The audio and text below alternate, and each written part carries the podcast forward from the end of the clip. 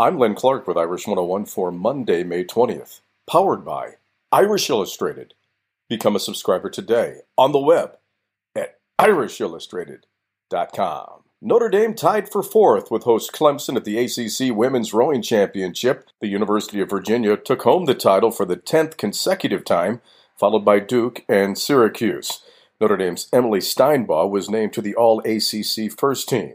The Irish baseball team will face second seed Georgia Tech and seventh seed Duke as part of Pool B at the ACC baseball tournament that begins on Tuesday. The winner of each of the four pools moves on to the semifinal action on Saturday, May 25th. And men's tennis player Alex Lebedev will begin play at the NCAA Tennis Championships in Orlando today. He will take on Jack Lin of Columbia. And tomorrow, the doubles team of Richard Ciamarra and Tristan McCormick will meet San Diego's Joe Gamaroff and August Holmgren. That's your Notre Dame update, powered by Irish Illustrated. I'm Len Clark, and this is Irish 101.